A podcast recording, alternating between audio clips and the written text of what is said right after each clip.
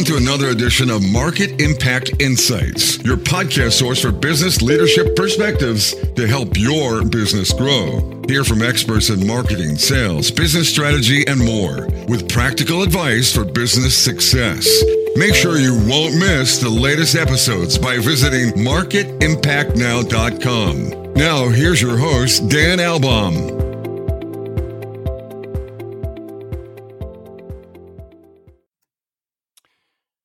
Welcome back, everyone. I am so excited today because we're going to do something for the first time on Market Impact Insights, and that is have a return guest. So, about 18 months ago, had the pleasure of speaking with Steve Gutzler. Steve is uh, president of Leadership Quest, a Seattle based leadership development company. And Steve is a very dynamic, a, a very highly sought out speaker, leadership coach, He's helped executives, he's helped teams in some of the world's most visible companies, including Microsoft, Amazon, Boeing, Cisco, you name it. He's got a long roster.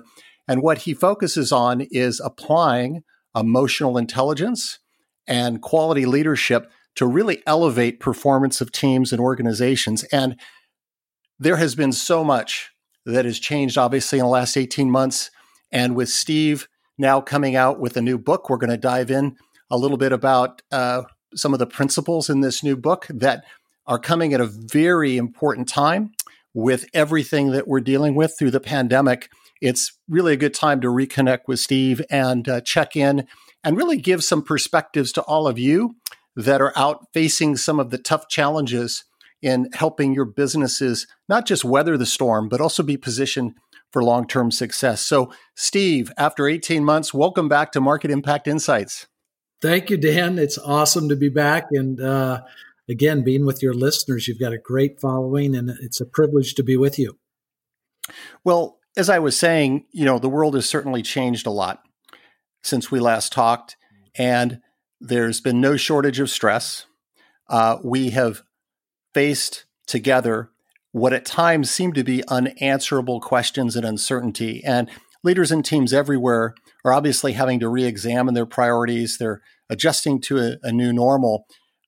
I'm curious at a more personal level, Steve, what have been some of the biggest revelations for you as you've had to weather the storm through our, our current situation? Yeah, that's such a great question because 2020, right? It was going to be the 20, the vision was going to be 2020 this year. And I was so excited. I had a full slate of speaking engagements around the country. Um, very, very excited about a year of influence and impact. And actually, as you know, Seattle became kind of the epicenter of, of kind of the coronavirus, the first outbreaks, and one of the first states to shut down. And I think for me, honestly, and a number of leaders that I've talked with, whether we realized it or not, we actually were going through the stages of grief through this epidemic. And I'm not minimizing the, the, the tremendous heartache and hardship that that has brought a lot of families. But people in business, I mean, there was, for me, I think, a denial of how severe this would be. Uh, there was an, a point of anger because my livelihood and and a lot of the my passions were being taken from me. There was a bargaining where I thought, well, maybe I can maneuver around this. And then uh, profound sadness, which is the fourth stage of grief. And that is a mental health issue that I think is gripping our nation. People have suffered through different bouts of depression and and, and different emotions. In fact, I was on a Zoom training recently, Dan. I said, Give me how you're feeling right now. There were six managers of a, a startup technology firm. And I said, just one word description. And here are the words they gave me, Dan drained, anxious, fatigued, disturbed, stressed, and battle weary. And I went, wow. I go, I don't view that as negative. I just view that as human. We're not machines, we're yeah. human beings. Yep. We've been highly impacted.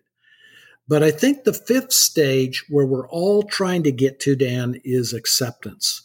And I don't mean that in a surrendering form, but let's come to meaning. Let's come to greater purpose. I would not have written my new book with Dan Acker, Lead with No Fear, had it not been for the uh, shutdown. we were talking about the book, but it actually gave me the focused energy. We wrote and published this book in 90 days. and so, even in this time of breaking, and uh, there was a blessing, if you will. And so, um, yeah, I think it's been a highly impactful season for everybody. We're kind of finding our way and trying to work our way through these different stages. Yeah, I, I think what you're saying really resonates uh, with the audience because, uh, and even our sense of time and space, Steve, I think changes. I was just thinking, you know, it's been more than 90 days since uh, you and I are both in the Seattle uh, area, since uh, our state, our city went into more of a lockdown uh, mm-hmm. type of mode. And, and, and it's amazing that it really has been the impetus for a lot of people that I talk to. And they say that, you know what? I've had to take a break from what had been a very hectic, very uh, career focused, very work focused, very commute focused uh, lifestyle. And it's allowed them to actually spend more quality time with their family in terms of just interactions, right? Human interactions with yes. people that they care about. And what I've heard is just this reflective time if there is a silver lining, and and I think through any of the the harshest storms, there always tends to be silver linings. Is can can all of us come out of this with a new reflection, a new sense of purpose, or a rejuvenated sense of purpose that will help us uh, mm-hmm. uh, moving forward? So, uh, yeah, I think you were spot on. Yeah, that's so well spoken, Dan. Because if there is a sixth stage after acceptance, I think it's meaning and purpose.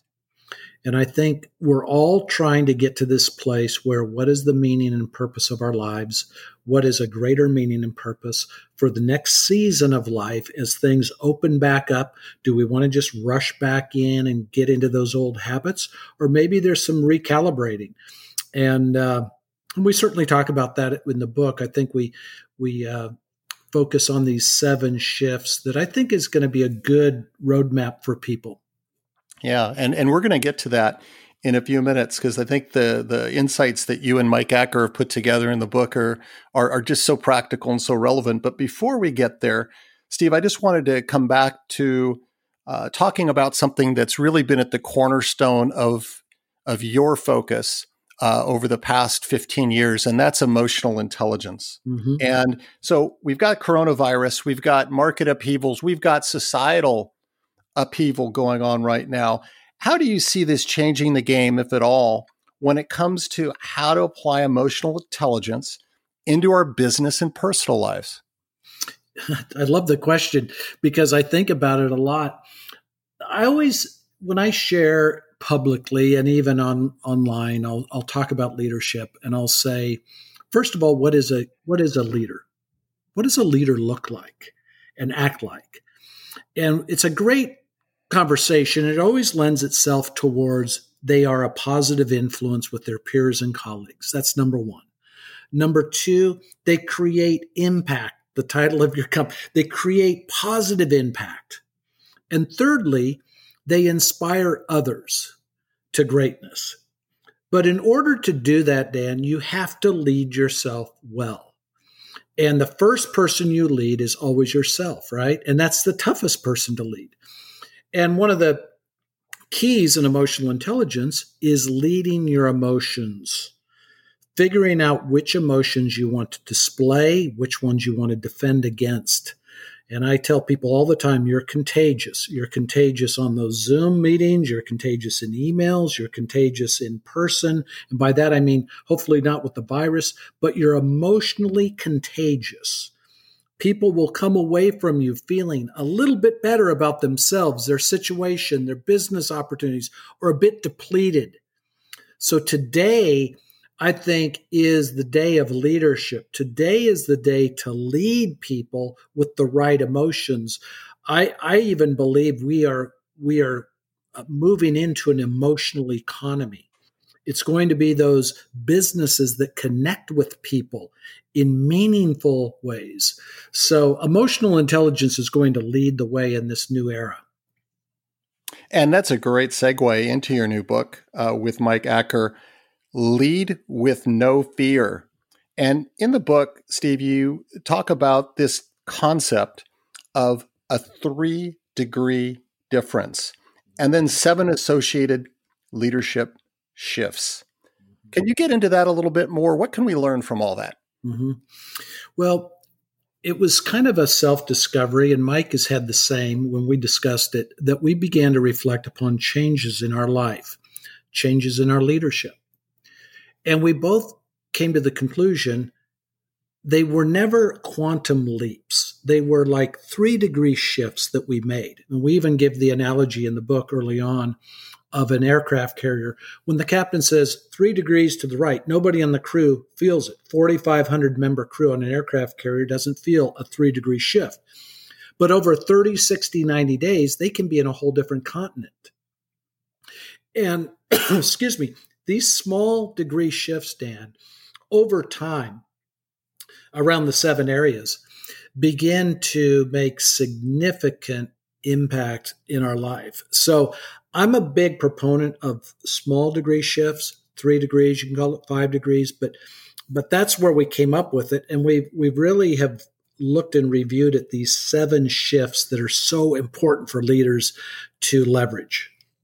Yeah, it's interesting. You talk about these small incremental shifts because in business all the time, in teams, uh, constantly in, in trying to figure out how to successfully execute at a project level, teams are always thinking about how do you break down that bigger long-term complex project into these distinct phases right? And so you mm-hmm. think about kind of incremental wins. We're not going to get it all done at once but it's going to be that um, that succession of different milestones different achievements over time. And then it's like a snowball it just builds and builds and builds and hopefully with positive positive momentum behind that snowball to achieve a bigger outcome. And so now what you're really talking about let's apply that from a leadership perspective mm-hmm. and in our behaviors and our approach to leadership in those smaller increments, but the sustainability mm-hmm. over time is what creates the long term bigger impact. It's so well said, and I I totally believe in it. And the the most discouraging year I ever had in business or my personal life, Dan, is I got these big post-it notes in my office, and I wrote BHAG goals over seven areas right? I had them for my business, my family, my finances, my personal development, my um, health, my spiritual peace. I had all these categories with big goals. And within the first quarter, I hadn't accomplished anything. yeah. And I literally remember taking them down in discouragement and then reminding myself it's you can have those BHAGs, but set incremental, do three degree shifts. So there's magic in that. Yeah, I, I, was thinking as you were describing that, we've all been there, the trough of disillusionment. But uh, from that kind of comes a, a, kind of a reorienting, kind of a, a, a pers- put it in perspective, mm-hmm. and then and then work towards a more positive outcome. So it's kind of getting yourself out of that rut of of that pressure that you put on yourself. Why aren't I farther along on these goals? That's right. Yeah, yeah. So in your book, you talk about seven fundamental shifts. Can you go into a bit more detail on some of those shifts? Are there a couple of those you think are worthy of calling out, uh, and maybe some specific examples that you're seeing in practice that um, really show the potential of some of those shifts? Yeah, thank you, Dan. I think the first one is foundational. It has been the game changer for me, which is shift from victim to leader. And I'm not talking about true victimization. We, we're, we're familiar with that. I'm talking about a victim mindset, victim self talk, a victim vocabulary. And this became very apparent to me back in the Great Recession, where my business had taken a major hit. It was down 45%. And I didn't even realize that what it was affecting was my self talk, my vocabulary. I started blaming, accusing others to excuse my own poor behaviors. And I was stuck in a rut. I call it the doldrums. It's an actual nautical term uh-huh. where you yeah. you know, the intertropical convergence zone collides, cancels out the wind. And if sailing ships would go into the doldrums, they would just sit there and, and sail in circles unless they got a second wind.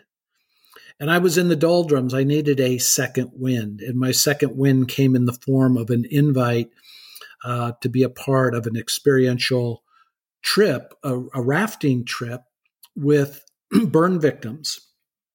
And I was asked to come and speak on the evening and camp with them. And uh, in that moment, I was in a point of doldrums and I did it out of obligation, Dan. I didn't even mm-hmm. see the opportunity. Yeah.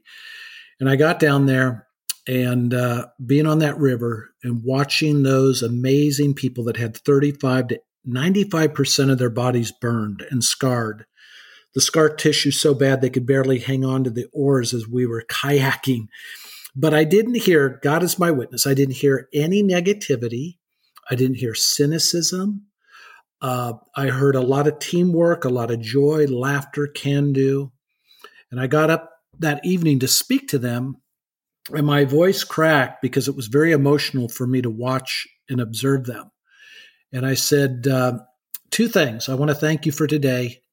Um, I was asked to come and inspire you, but watching you, you have inspired me. Thank you. And second, I need to make a confession. I've never been around burn victims, and I was nervous coming to be with you, but you're teaching me things. and Dan, I no sooner got the words out of my mouth that a young man lifted a prosthetic limb, and this was the game changer for me, the shift. He said, Mr. Gutzler, in all due respect, we never refer to ourselves as burn victims, we're burn survivors. Mm-hmm. Oh, yeah. Burn survivors. And in that moment, it was almost like it was more than a three degree shift. It was a moment of defining moments where I went back that night, Dan, and I reflected upon my self talk. I reflected upon the pity parties and the insidious words that would actually come out of my mouth that I needed to change. And I started to change my vocabulary. And, I, you know, this is so personal to me that I wrote down phrases I would eliminate that I would no longer, some of them seem trivial. You'll never hear me say the word, I'm tired. You'll never hear me say, I'm old, getting old. Eh, and I, I don't mean it like I bat a thousand, but I don't say those words. There's certain words. I don't say the word hate. I don't say the word, you know, I say the word inspired. I say words that I want to attract into my life. And that shift became highly powerful for me. Mike shares a shift that he had as well with that. But I think once that changed, I started to attract new people, new results. People are attracted to the light.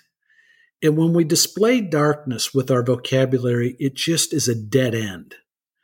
And so that shift was was um, foundational it it still is something I think about every morning. I get up, I place my hand on my heart, and I say, I'm feeling stronger and I'm getting healthier each day. I don't like to think of myself getting unhealthy or not stronger. And it may seem silly, but for me, I think coming out of this time and this season, our self talk, our vocabulary, mm-hmm. and our actual actions will either attract or repel people. So shift from victim to leader. And we give some real practical uh, ways to do that, Dan. Yeah, that, that really resonates. And I know one of the other shifts you talk about that uh, also uh, I've seen, I've felt at different points of my career is as a leader, maybe you're going into a new situation, maybe you're taking on a bigger responsibility uh, to manage uh, more layers of complexity, more people, there can be an aura of insecurity, right? Mm-hmm. Some some tentativeness. So this shift that you talk about in the book from insecure to confident mm-hmm. leadership uh, mm-hmm. is something I think that's a really pervasive challenge. Mm-hmm.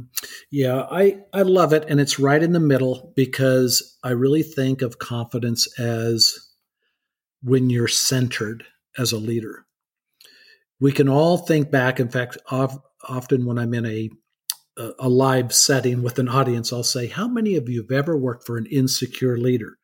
And you'll get a lot of nervous laughters and hands going up, and eh, because we all have been around uncentered and insecure leaders, people that need the attention, people that need special affirmation, people that jump from thing to thing, and you're wondering what's wrong with them and they lack centeredness they lack a, a, sense of values or and so you know when when we were framing up each of these chapters, we do case studies, Dan, with leaders. And and one of we had two case studies, uh, Jerry Leisure and yourself. I actually had called you because I've been privileged to partner with you in executive retreats and and different um, leadership conferences, and I've always admired your leadership, Dan. And I know you weren't fishing for this, but you share. I actually asked you and and interviewed you, and I said, "What is it that keeps you centered?" And you shared kind of a cool. I think about it a lot. You talked about your leadership triad. So rather than me, I, I would love for you to kind of discuss that. Uh, I think the audience will really appreciate it. And again, thinking in terms that we all get off center from time to time, right? Yeah, and you know, in our conversation in the run up to the book, um, where I was coming from in terms of my leadership experience uh, across uh, several decades and in different companies, is you know, first and foremost in this idea of a triad, three principles towards effective team leadership. And the first area is one where I've seen many, many times where um, insecure, insecure leaders often have a very difficult time empowering the people on their team because they associate direct responsibility, a direct control, uh, somehow as being essential. Mm-hmm. When in mm-hmm. fact, you know, my perspective uh, and what I try to bring uh, into the teams that I lead is I don't see how you can succeed as an organization or a team if you don't have a strong, healthy empowerment mm-hmm. across the teams and leveraging the unique skills and capabilities uh, of um, every team member. And what that takes, um, Steve, is is kind of a mindset that um, you know not everyone has, but it's you've often heard the term servant leadership mindset, which says that by empowering and identifying and recognizing those unique talents, the biggest contribution you can make in leading those team members is to remove obstacles and to actually think, what can I do for them to allow them to contribute most to the organization? So it kind of turns around a traditional notion of, well, leaders are about personal accomplishment and uh, kind of an ego driven trip to actually a more humble mm. servant leadership orientation. So that's the empowerment uh, leg of the triad. The second one is around transparency. And we all know in any organization with human beings as part of teams and working across teams that it all comes down to effective communication. And what I found is that teams that are in organizations that feel they have greater transparency and visibility to what's really going on. Uh, how is the company performing? What are the uh, key challenges and priorities that senior leadership is is wrestling with. Uh, where is the company headed in terms of future vision? The greater transparency that you as a leader can provide your team, the more confident they in fact become, you know, through that transparency. So that's the second leg. And and transparency doesn't always mean sharing the wonderful good news. Sometimes it means being very candid and open and sharing the not so good news because everyone needs to be on the same page, right? And so it, it goes kind of both ways. And then the third a leg of the triad that you and I talked about is accountability. So mm-hmm. at the end of the day, performance is directly related to people being accountable and there being visibility to performance, to having specific metrics and an agreed upon, aligned uh, set of outcomes that define success. And so, having that set up, um, having a good understanding across the team as to how is success going to be measured, having everyone be consistent behind it becomes really powerful. So, empowerment, transparency, and accountability, and uh, that triad. Um, I think is an essential part of this idea of moving from insecure to confident leadership. Mm-hmm. And that is so powerful because I know as I've grown my leadership and I still feel I'm a student. You know, we never fully master it. But something like that, when it, we, we shared that in the book, we've already got good feedback on that portion because people need models you know we need we need something that you know we're, we're, big seahawk fans you know and before pete carroll was hired here uh, to come, uh, he was he was interviewed, and he has a he has like a one sheet of his leadership. And now it's called uh, The Language of the Seahawks. I'm privy to that because I've done coaching with mm-hmm. Um, yeah. uh, members of the, the exec or members of their team, not the, not the athletic team, but the corporate team. And to see that one sheet, it's almost like cliff notes on leadership.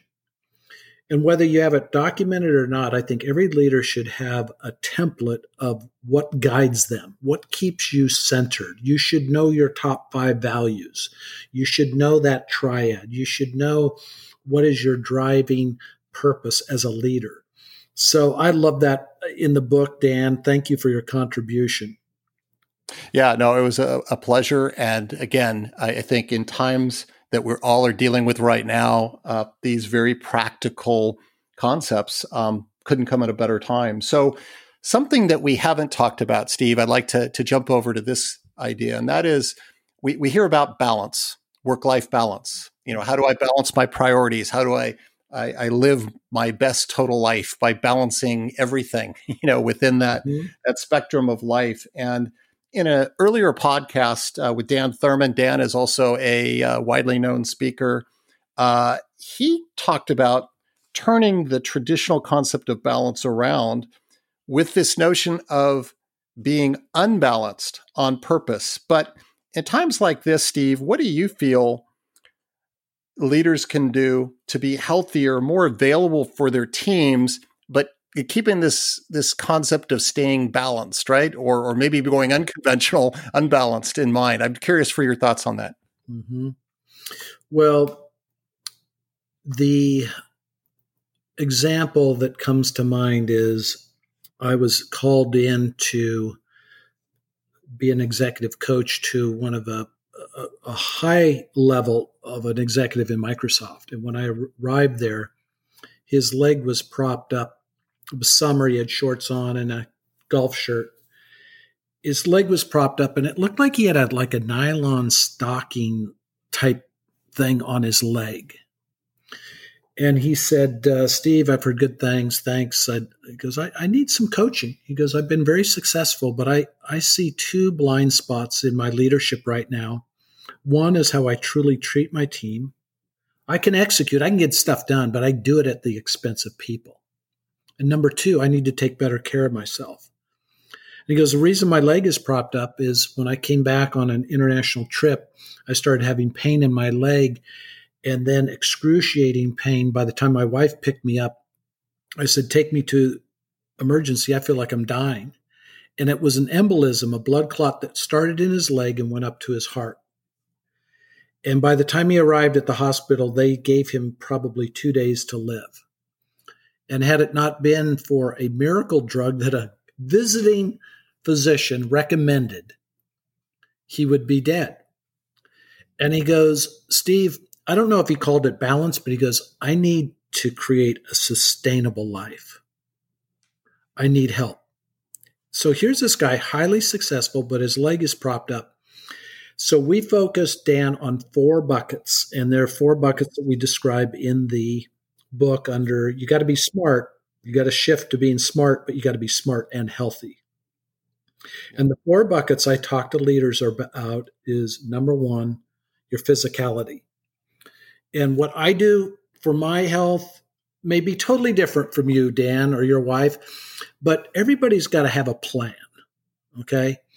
And so I think your physicality is very important. I think number two, your emotional bucket mm-hmm and that is recreation, things that are non technology. I think because we're so tied to this crazy smartphone, Harvard did a study with some executives and gave them the option of either going in a room alone for 60 minutes for thinking time or go into the room and they could take their device, but in order to go into the room with their device, they had to take an electric shock.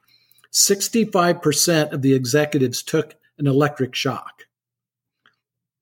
They didn't want to go in a room by themselves just for thinking time. They had to have their device. So that tells me we're out of balance. yeah, I would say so. 25% of the women took the shock too, but the men were 65. So we got to find ways where we unplug. I try to put my phone away at eight o'clock at night. If I'm going to watch a Netflix with my wife, we try not to have phones. We keep phones away if we're ever on date nights. Uh, we're now just getting back to date nights, right, with uh, looser restrictions with uh, going out. So your physical, your emotional bucket, you got to find things non technology.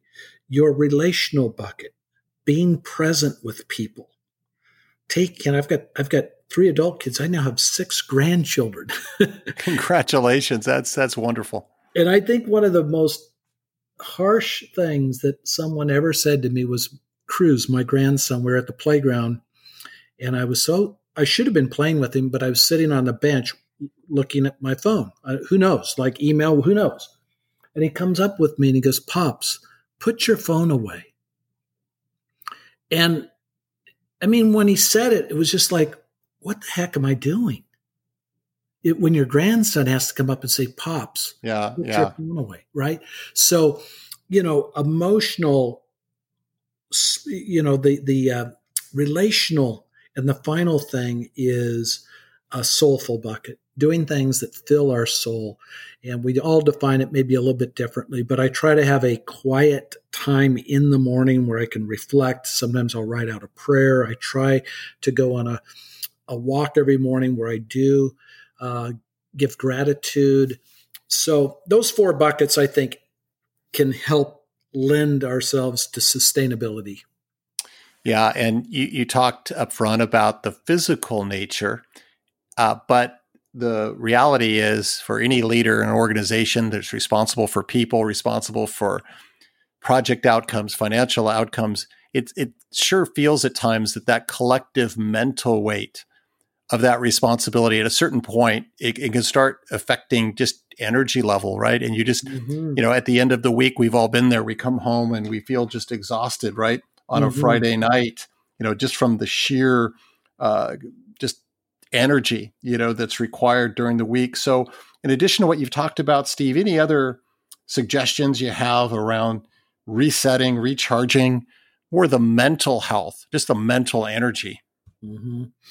You know, it's such a it's such an important topic, Dan. I think that I would say take some time whenever this podcast comes out. Take some real time to really get a, a reflect and review your life. Ask yourself honest questions. Don't shame yourself, but ask yourself, am I medicating myself? Are there other ways in which I can find relief? I know I really miss the gym. I've been a gym person for 30 years and yeah. we haven't had that. So I made it a priority that I would walk every day. And I've only missed three days since we've been in lockdown. And actually, the walk, it's not the same as my normal workout. I come back, I do a few push ups and things. It's just kind of maintenance. But I have found the walk has been good because I do a lot of thinking, I can process. So find outlets that are healthy and and um, life enhancing. That would be my primary recommendation. Yeah. Yeah, yeah, it's funny you mentioned that because I, I too uh, am someone who's very passionate about the gym. It's been a real change to be more home based, but again, you know, finding the silver lining, sometimes being thrust into a new, different circumstance forces you to try new things. So more body weight, you know, type workouts that it's a different kind of strength than than traditionally what I was doing. And now I realize I said I was in a rut. You know, I was kind of going back doing a lot of the same repetitive things because that was a comfort zone. Well, now I'm out of the comfort zone and you know what? There are benefits to that. That's right. And That's and, right. and and there's a healthy dose of push-ups in that too, Steve. So yeah, push-ups are, are definitely part of that. So kind of bringing this uh, down the home stretch here, we've been focusing a lot of our discussion in the today time frame in terms of practical things leaders can do to make themselves or their teams better. But when you think about the future, Steve, and you think about more emotionally intelligent leadership, what gets you the most excited? I think it's just the sheer opportunity. Um, I think leaders always em- emerge during difficult times. In my keynote on emotional intelligence, I explain that what will define you is not the 83% moments when things are running smoothly and there's just manageable stress in your life. it's the 17% moments. Harvard did a study and they found the 17% moments is what separates true leadership. How you manage critical stress, uncertainty, new beginnings. So I think every leader that embraces this, that kind of attacks the attack, is going to see unprecedented opportunities. I really believe that. We would have never written this book. I had talked about this book. Mike and I would have never written this book. We were in a Woods Coffee when Governor Inslee ordered a shutdown by, I think, the next day. And I'm like, oh my gosh, I'm getting notified that we're going to have a shutdown, Mike, beginning tomorrow. And you know what we did? We walked out of that Woods Coffee at Lincoln Square into the lobby area. We sat down and I said, let's write this book. Let's write it right now. It looks like we're going to be in lockdown for at least 30 days. And you know what, Dan? In 30 days, we wrote the book. In 90 days, it was published. That's amazing. And I share that not as a point of bragging, I share it as who knows the opportunities that await us, right? If I would have just gone, oh, governor is, is issuing, oh, you know, and just stormed out and, you know, see you, Mike. But it was like just the thought, now's our opportunity.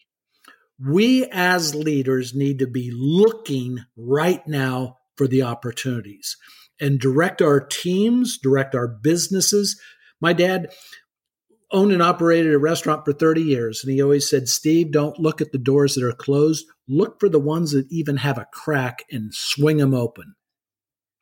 We need to go for the open doors, not the closed doors.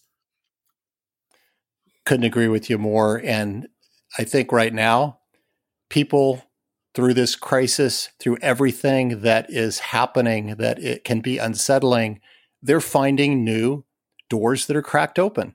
Yes. And so I think, yeah, and and in new amazing ways. And so it's really fun to see the people that are in each of our networks. We see what those doors are too as they're sharing. And it's really inspirational. So the book is Lead with No Fear. Steve, how can people find the book and find out more about emotional intelligence? Well, I think um, you can go right to my website, stevegutzler.com. Stevegutzler.com. Uh, we have a kind of a display of the book right there in a shop now, or you can go directly to Amazon and get it, or if you want to go to a Barnes and Noble, order it there. Any major bookstore you can order, um, and it's a hard copy, soft copy. I'm holding the the soft copy in my hand, and if people like Kindle or a you know iPad, I've i uh, phone version, it's available for that as well. Fantastic. Well, Steve, thanks again for joining and sharing your insights uh, during uh, unique times for all of us, but very inspirational. Thank you, Dan. It's been awesome to be with you. And I want to remind everyone out there to please take a few moments. If you like this podcast, go out, rate and review on Apple Podcasts. Uh, it's very easy to do, and we really appreciate the feedback. And also, a reminder to check out marketimpactnow.com for the latest in business leadership perspectives. So long until next time.